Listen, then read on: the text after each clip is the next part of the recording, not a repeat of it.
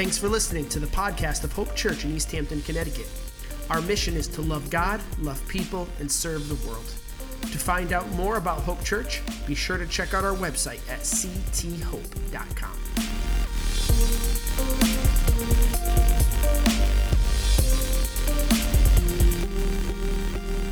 I was speaking to um, uh, some friends. I went to their son's basketball game uh, a couple weeks ago, and um, and uh, it was a it was a good game. It was a tough game for their team, but they won, which was really cool. And this uh, this guy is a really good player.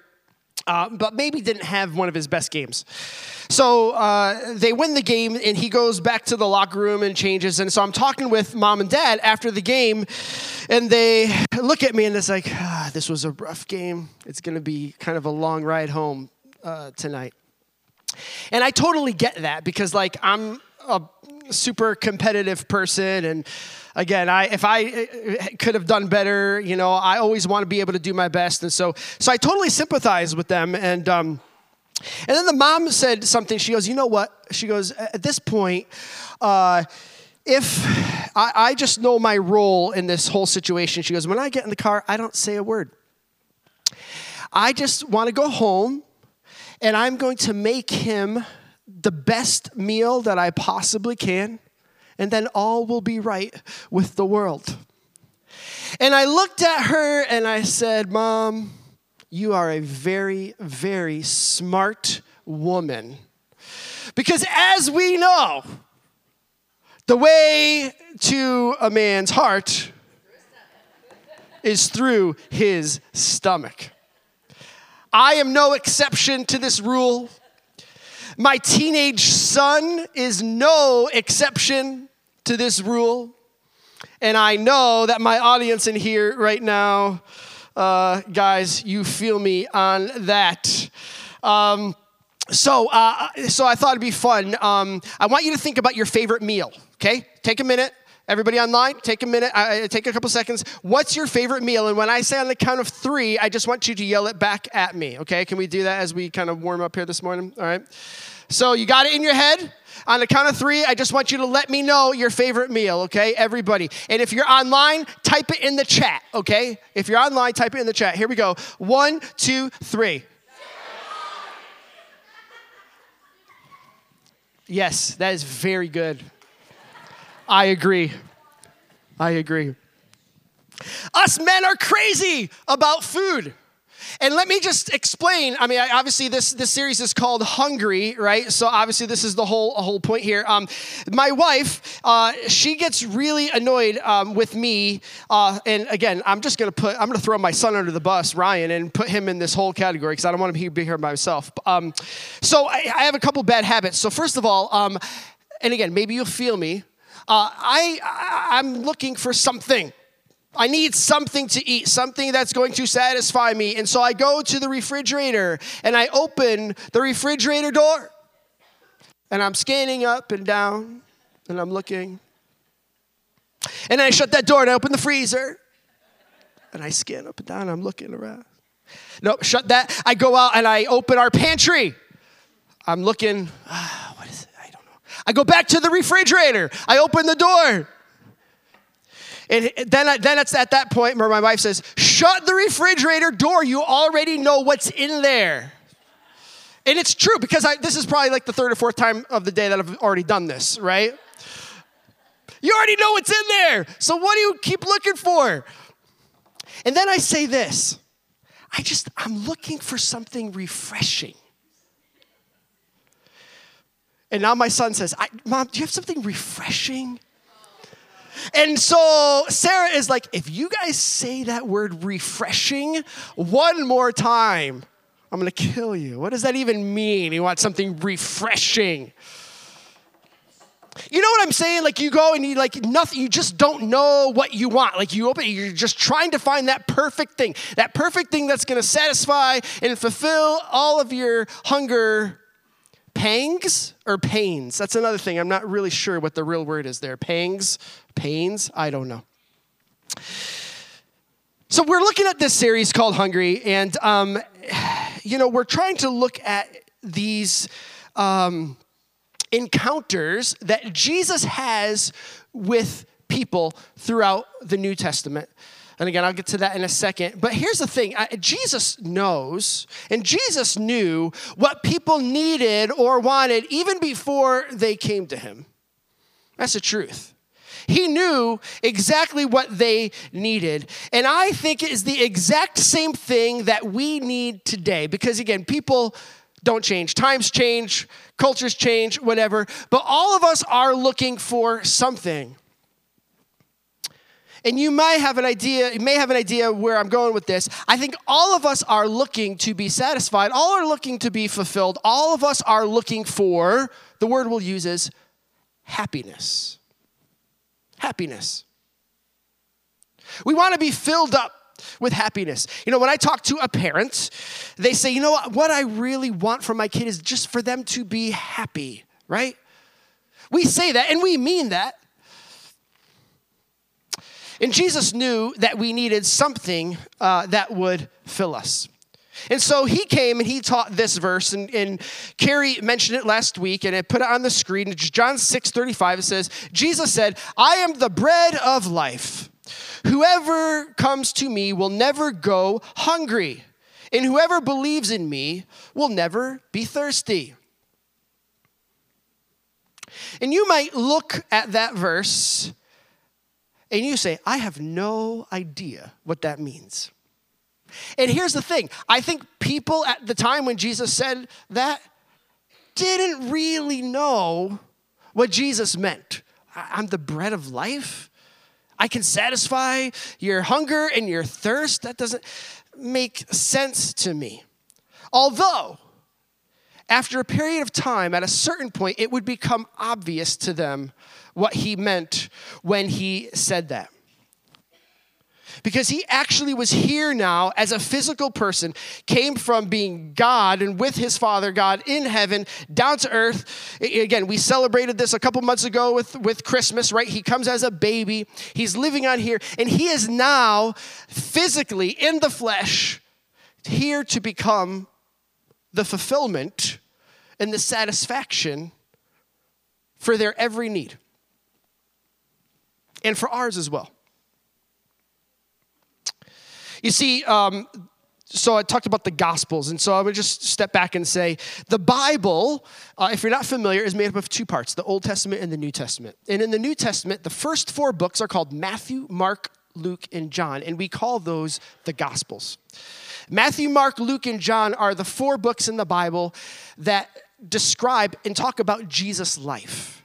So when he comes to earth as a human, it kind of describes from birth through death, through resurrection, which we'll celebrate in a few weeks. And that's where we know and understand things about Jesus' life, right? And the point of the Gospels was to describe what he did and, and everything while he was here. So, as man, they wanted to prove that he was actually fully human. But at the same time, he was fully God, right? And this is what we call, you may have heard this term, the deity of Christ. He's both fully God and he's fully man. And so while he was fully man, this is what we find him doing. And I want to have another passage here that is just a lead into our point today. It's in Matthew chapter 4, starting in verse 23. So Jesus is born, he grows up, and then this is where we find Jesus as he traveled throughout the region of Galilee, teaching in synagogues and announcing the good news about the kingdom. The kingdom, very important phrase right there. And he healed every kind of disease and illness. And news about him spread as far as Syria. And people soon began bringing to him all who were sick. And whatever the sickness or disease, or if they were demon possessed or epileptic, which doesn't mean the same thing uh, today as it did then. Uh, that, that was more of like a struggle with mental illness. Okay, the actual translation was lunatic there. So he, so he's he's uh, healing people of their sicknesses and disease physically, or demon possession, or healing them of mental illnesses, or paralyzation, which is a wide range of handicap. That's what that means. He healed them all. And check it out large crowds followed him wherever he went. People from Galilee, the 10 towns, Jerusalem, all over Judea, and from east of the Jordan River. This guy, Jesus, was starting to stir up a massive following. The message he was bringing was very different and very unique from any other religious leader or political leader at the time.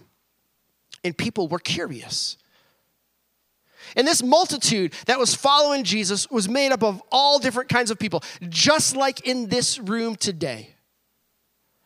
People with lots of money, people with a little bit of money, all different religious types, all different ethnic backgrounds, all different levels, maybe in the power hierarchy of the time. It was all a whole bunch of different people, and we see that play out all throughout the Gospels, all throughout Matthew, Mark, Luke, and John, we see all different types of people coming to Jesus. They were fascinated by him and they were very curious. Again, just like so many of us in here. Some of you are here today, some of you are watching today because you're curious about Jesus. You're curious about faith. You're curious about what God means to you, or if there's a God at all. See, because I think, and one of the whole premises of this series is that people are searching for something. They can't put their finger on it. They're opening the fridge, in the freezer, in the pantry, in their skin. I'm like, I just need that thing. I don't know exactly what it is, but I need to find that thing. we have that internal, like, struggle. And it reminds me of the song, which is what I titled my message after today. It's U2's I Still Haven't Found What I'm Looking For, right? Bono actually, he, he calls this his gospel song with a restless spirit. And he talks about kind of his search and his journey, and we see it played out in the words of this song, who, which, as I understand, by the way, they almost gave up music because they wanted to do something that they felt would give them a bigger spiritual influence. So it's really fascinating to hear his story of his search for God. But these are some of the some of the words some of you people my age will know, and some of you younger ones may or may not know. I have climbed highest mountains and I've run through the fields only to be with you. I've run and I've crawled and I've scaled these city walls only to be with you, but I still haven't found what I'm looking for. I've kissed honey lips. I felt the feeling in her fingertips, and it burned like fire, this burning desire. I've spoke with the tongues of angels, and I've held the hand of a devil. It was warm in the night, and I was cold as a stone, but I still haven't found what I'm looking for. I believe in the kingdom come, then all the colors will bleed into one. And yes, I'm still running. You broke the bonds and you loosed the chains. You carried the cross of my shame. Oh, my shame. You know I believe it, but I still haven't found what I'm looking for. Do you sense the angst in that? It's someone who's searching for something, searching for meaning, searching for happiness, for fulfillment, for satisfaction. Just like those words we just sang. And so we have these large crowds following Jesus. And then we get to where I want to teach out of today Matthew chapter 5, verse 1. And it says, And now Jesus saw these crowds, and he went up to a mountainside, and he sat down. And his disciples came to him and he began to teach them. I'm gonna stop right here for a second as a quick side note. I learned something uh, this week as I was studying for this. So I'm looking at that passage and I'm like, oh, that's cool, man. Jesus sat down. He was like one of them. He was so like relational and able to just really listen and hear. And, and I thought that was awesome. And by the way, he was all of those things, I believe. But actually, what I learned is in that culture at that time, when you sat down and were teaching, that was a sign of ultimate authority. The teachers were the ones to sit down and teach to people. And I found that fascinating. In other words, there was something about this man that when he spoke, people listened and they paid attention. There was something something. He spoke with authority, the Bible says.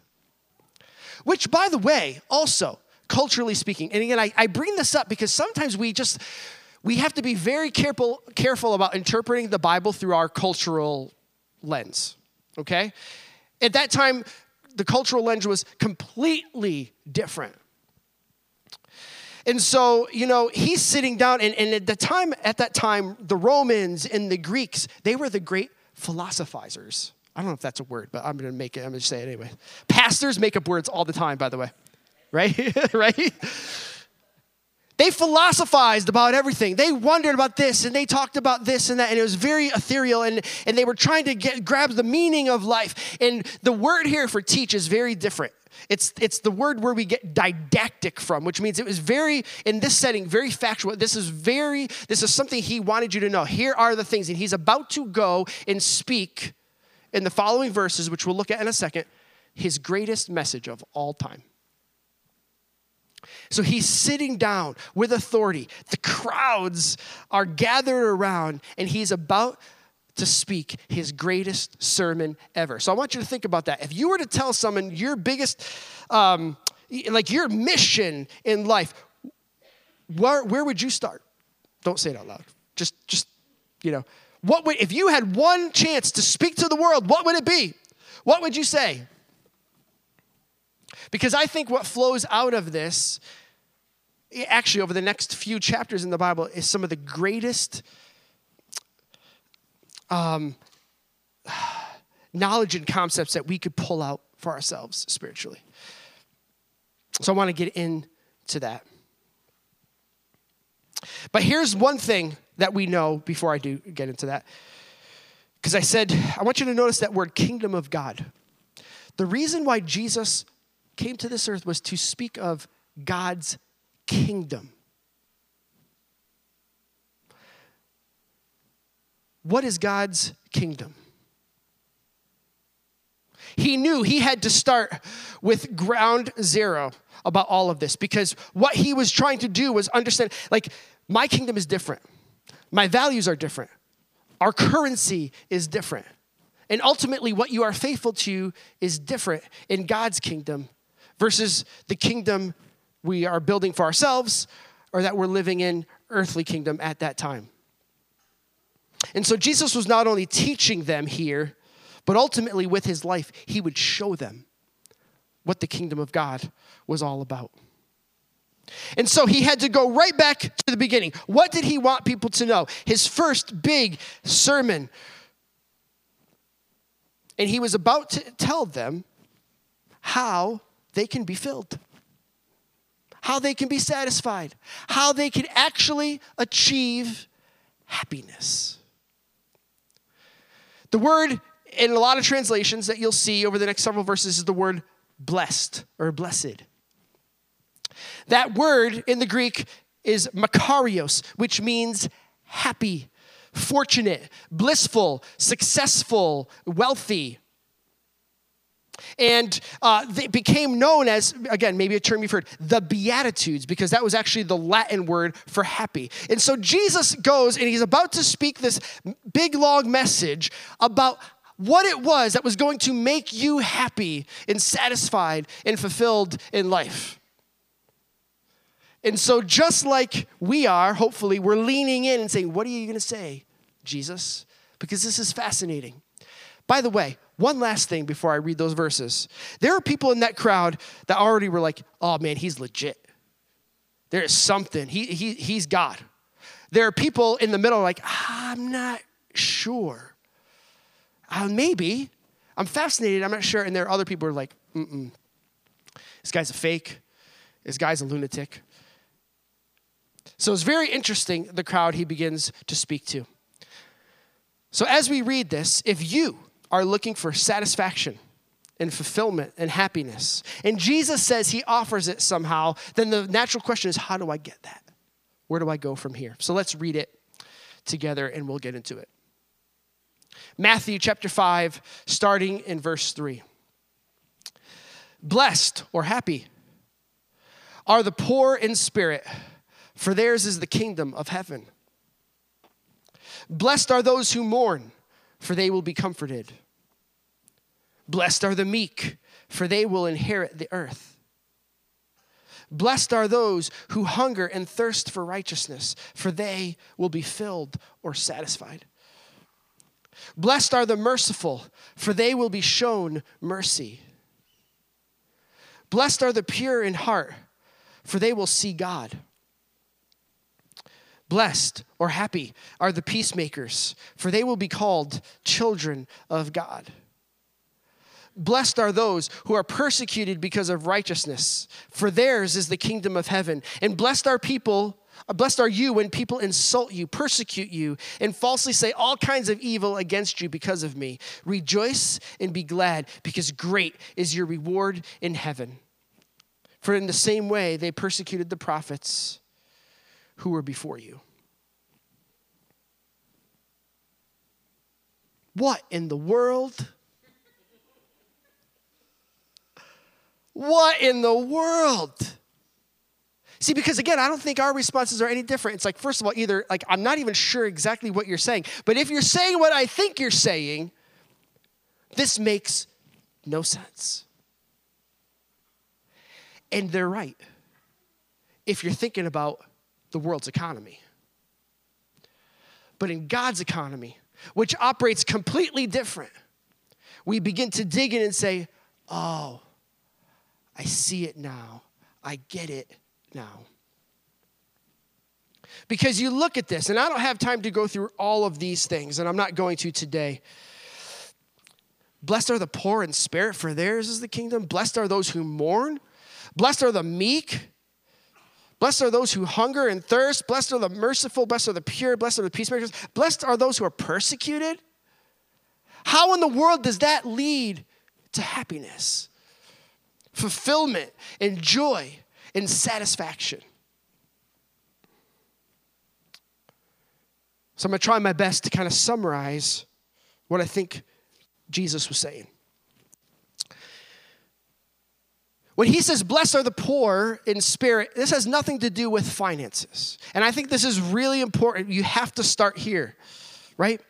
Blessed are the poor in spirit, theirs is the kingdom of heaven. In other words, what Jesus was saying is, if you come to me and you realize that you are spiritually destitute, that's where you need to start in order to gain ultimate fulfillment and satisfaction in life through me. That word um, poor literally means like to cringe, to crouch, to like cover your face. It was used for like a beggar in that time who would who was ashamed and they would hold out their hand right? He says, if you come to me like that, if you come to God the Father and Jesus like that, knowing that you have nothing to offer me, you've finally gotten to the point where you say, I don't know what else to do, I am out of options. That's when God begins to be able to do something in you that will ultimately bring full fulfillment. In other words, we have to bow low to be lifted up into God's kingdom. In other words, we have to become spiritually dead in order to become alive in Christ. In other words, if we're looking for fulfillment from that deep hunger, that satisfaction inside of all of us, we cannot be filled up until we fully empty ourselves out. We have to get rid of our pride. That's what he means by the poor in spirit. And that's where we need to start today. When you get that, some, some uh, theologians, scholars would say all of these kind of build on each other all the way through all the Beatitudes. I think there are eight or nine of them. But it starts with becoming and realizing that you are spiritually destitute. That there is nothing on your own that you can do. And yet, as humans, and uh, again, it's same as true today as it was back then, we're just trying to do, do, do. Or get to this point by working hard, whatever it might be. And Jesus says, no, no, no, no, stop. When you get to the point where you realize that life is not about you and anything that you can do, that's exactly where you need to be. And ultimately, when you get to that point, that is what's going to bring ultimate spiritual fulfillment, happiness, joy, and satisfaction. Blessed are those who mourn. That seems totally ridiculous and unreasonable. How can you even be happy or fulfilled when you mourn? I mean, listen, we are so conditioned that we become happy when things are going just right. And yet, Jesus is warning that not only is that not true, it's going to happen to everybody weeping and mourning and sadness and despair. But there's something that God does when we come to Him, poor in spirit, and saying, God, I have nothing left. He goes, You know what? I could help with that. I could comfort you in ways that you never even imagined. Blessed are the meek, they're going to inherit the earth. And I love that word meek because it's it's just a powerful image for me, but it's like it's it's not weakness. It's actually restrained strength.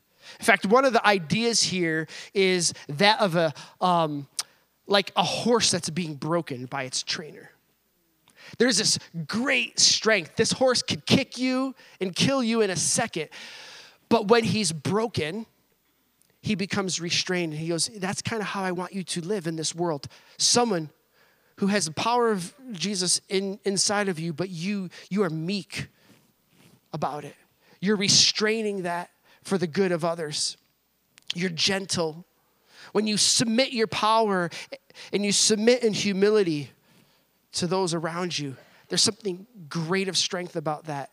And it's weird because you begin to see fulfillment and satisfaction in your life.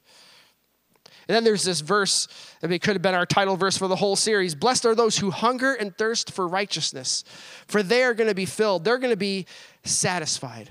Now, I don't know about you, but I've never, ever been in a state of starvation. Never. And my guess is most of us, if not all of us, have never been in that state where we become desperate, right?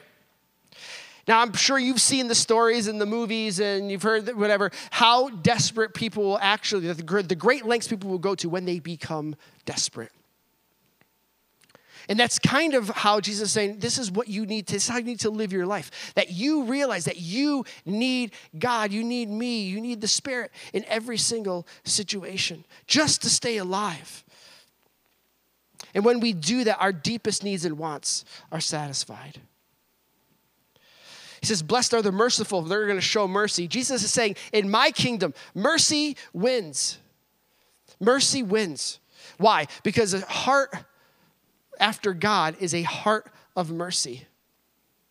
We're showing mercy when we, uh, we're showing the character of God when we extend mercy and grace to others around us. Blessed are the peacemakers. I love what John MacArthur says. He When self is first, peace is last. And then I, I like what he says. He says, Peacemakers disrupt and disturb in Jesus' name. It's not that you never say, but when you, you know when to say the right thing and you become an instrument of peace.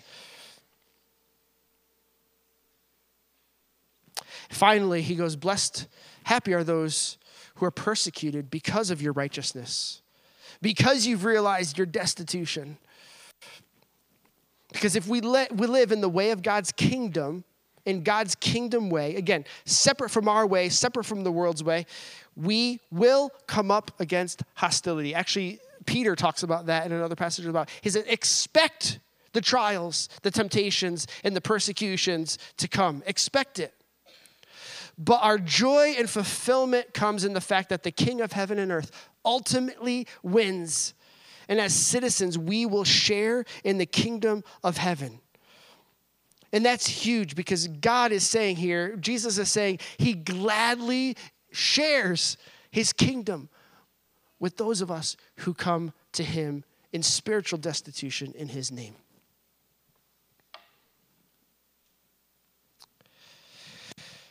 So, as I wrap up, I, I realize this is maybe a little bit of uh, weird for you. It's like it's not computing. It's like I don't understand like kingdom stuff. What that, what does that even mean? But here's what I also know most of you are dissatisfied with anything else that you found up to this point. Your money hasn't made you happier. Your promotion hasn't made you happier. Traveling the world hasn't made you happier. Your spouse and your kids haven't made you happier. Even all that charity work that you've done and all that giving back, something, it hasn't made you happier. You're still spiritually hungry. You still feel unsatisfied. You're still longing for something. And why is that? And it's because of this. I think what Jesus is saying and what I think we're pulling out of here is you cannot be in control of your own kingdom. You have to be and you have to give God that control. And so, this message is for those of you, for those of us who are searching and still haven't found what you're looking for. And my question to you would be where are you looking? What doors do you keep opening and scanning and searching for? To find the thing that satisfies, to find the thing that's refreshing, but this message is also for those of us who have made Jesus the Lord of our lives and are going right back out there and trying to find happiness in the way of the world, in the kingdom of the world. And the Bible's pretty clear like, we can't serve two kingdoms, we can't do it. So, so my heart here, this is message of hope. This is a message of hope because here's what I believe, and here's the bottom line God knows what you need. Just like that mom that I talked about in the beginning. She knew exactly what was going to help her son in great ways so much greater. God knows your heart. And he knows exactly what you need. And for me, that is a message of hope for all of us. And so, as you're on your journey, wherever you are, um, it's going to take us a lifetime to figure that out. How does it look in God's kingdom versus mine? or how does it look in God's kingdom versus what the world tells me is the right way? And I'm just saying, when I look at the world and when I see a crowd like this, we're here because we know we need something more. And our friends and our family, we need something more. Where are we going to find it? What doors are we looking at? For me personally, I found the words of Jesus to be true. I've been following him for a long time now. And even from my own personal experience, I found it to be true that nothing satisfies like Jesus. Um, sometimes, you know, you plan for a message and you plan for a sermon, um, and other times God gives you one, right? And I feel like this week was one of the times God gave me one. Because the way my week went, I barely had time to plan a sermon. And then I realized at a certain point, I'm like, oh, I am trying to control it all. And I need to step back and say, okay, God, how am I going to learn through this? And so maybe that resonates with you today. And I hope it does. And so I want us to bow our heads. I want us to close our eyes. I want us to pray that to Him in our own words.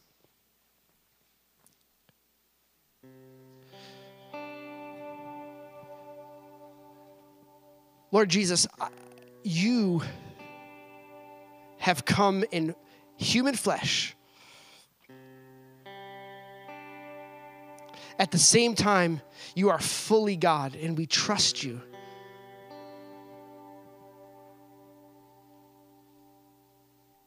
God, for those of us who are still searching and we can't find what we're looking for,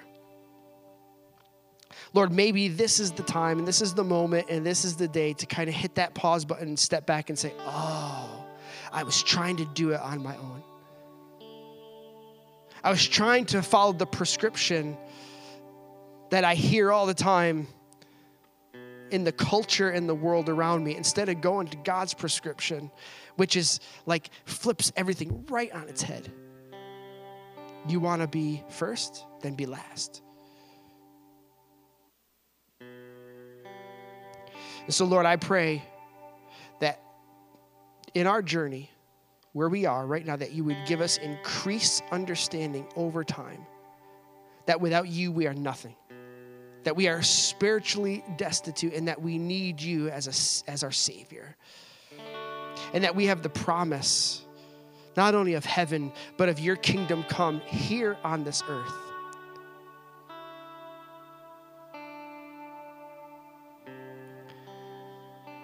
And Lord, the one thing I didn't mention that I'll say in this prayer is right after he says that, he talks about being salt and light, which means that when we live that way, this countercultural way, and we find that true satisfaction and happiness in you, God, people see that and it adds value to their life. It gives clarity to their next steps. And so I pray that we would be a church that lives that out in humility and that we would be light and salt to the world around us. We love you. In Jesus' name.